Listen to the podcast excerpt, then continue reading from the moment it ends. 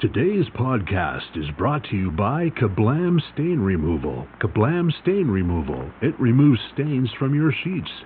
You know the one. Remember Kablam's company motto the less she knows, the better the wife. Have her cleaning and not ruining your life. Sherlock Holmes? Scotland Yard? Batman? This guy is not. No, ladies and gentlemen, I tell you, this man is even greater. Join me for an installment of Spoof Noir.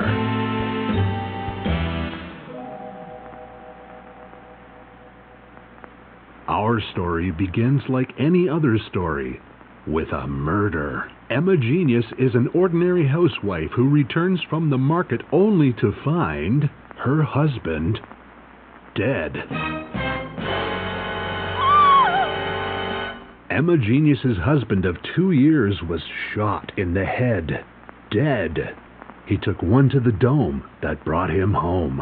That's right, folks. A peacemaker took him to his maker.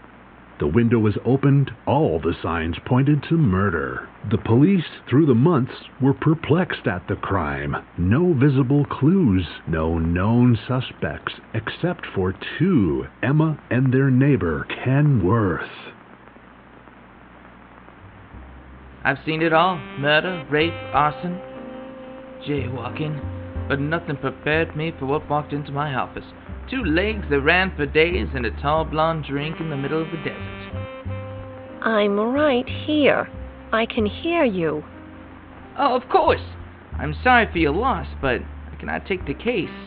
You see, I have prior commitments I simply can't ignore. I looked you up, John Public.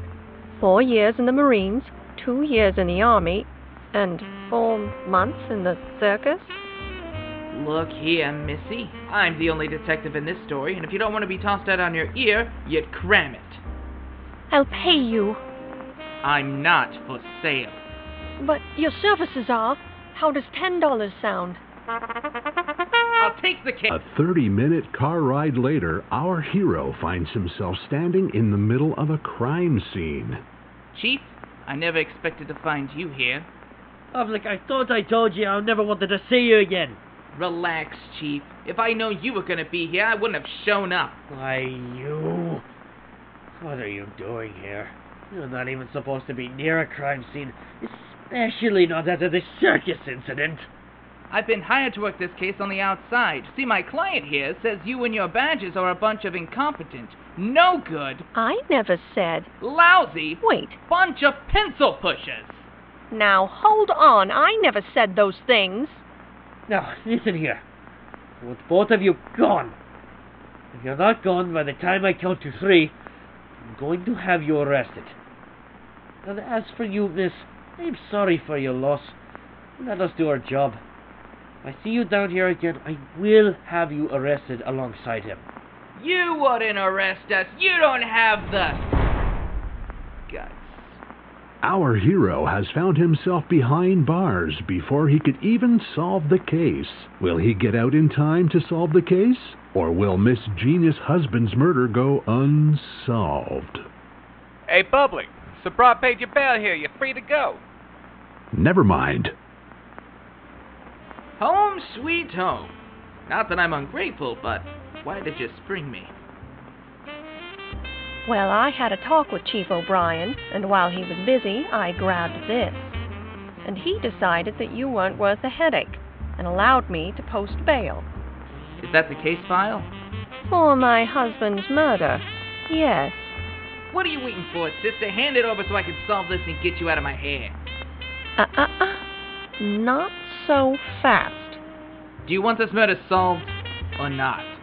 Oh, I want it solved. But I have a condition. Wait, you want to put a condition on solving your husband's murder? Okay, Missy. I'm all ears. I stay with you while you investigate. After all, two heads are better than one. I already have two heads. What exactly do you bring to the table? I already brought you the case file. What more do I need to prove? Proof that you're a thief. Speaking of which, what's in there? Well, pictures, really. Oh, and the coroner's report. Hold on. The police say No, it can't be. What is it? They say that my neighbor is a suspect. It couldn't have been him Now, why couldn't it be him? because we were together at the time. Together how? We are, or were, having an affair. That does make him look more guilty. Don't you get it? We were together at the time. If that's the case, then you should go tell the cops. But if word gets out, the neighbors might think I'm a. A harlot? Well, yes. Promiscuous? Yes, I. A whore? Enough! Will you put the thesaurus down? My goodness, madam! If you can't contain your hysterics, I'll be forced to ask you to leave. Wait, did you just call me? Don't worry, sweetheart. I know you're only behaving like this because your husband died. It's normal for a woman to be hysterical given your circumstance. Now, you stay here while I go check something. I said I am going with you. I never agreed to that. And besides, where I'm going is no place for a woman. Fine. I may as well make myself useful and clean this office with Kablam Stain Remover. Kablam Stain Remover. Remember, a busy wife is a happy wife. Now in lemon scent.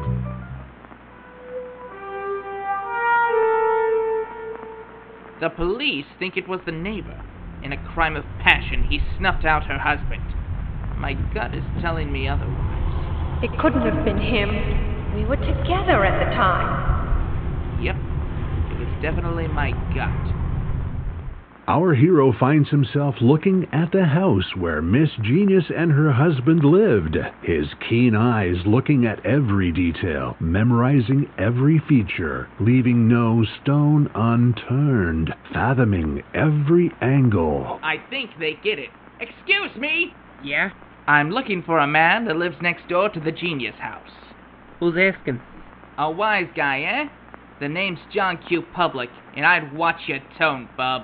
Well, my apologies. I'd assume you're looking for me. You better tell me what I want to know. I'm. I'm Ken Worth. I live next door. Then I'm gonna come out and ask who killed Everett Genius? Well, I killed him. All right, I did it. I loved her. He didn't. Take me in, copper. I know my rights. All right, bub. Don't make me get rough with ya. I. I surrender. There's no need for violence. Ugh. I told you, I'd surrender peacefully. Ugh. Johnny, are you okay?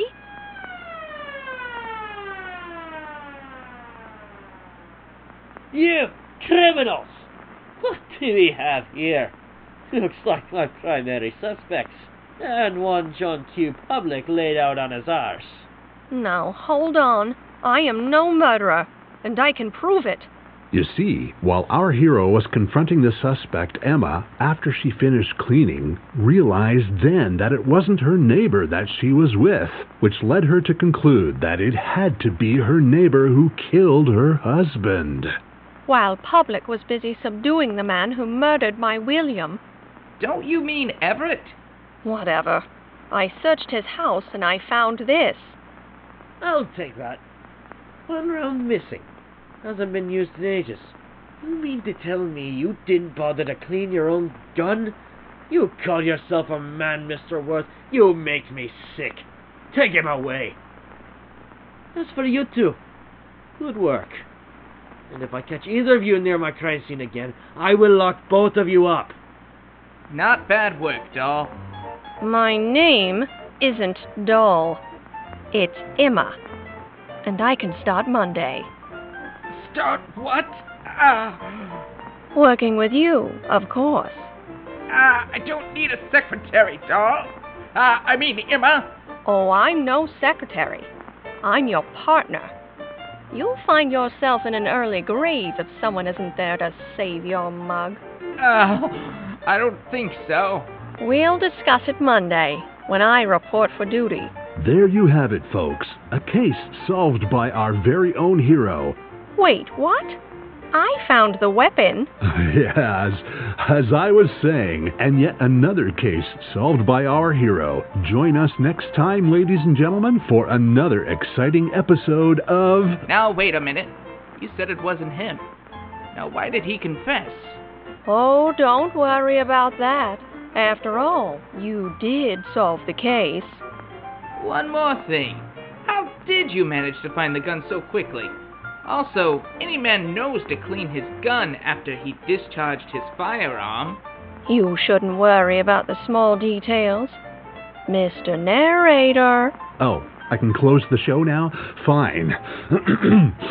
Ladies and gentlemen, there you have it. A case solved by Mm-hmm. our very own John Q. Public.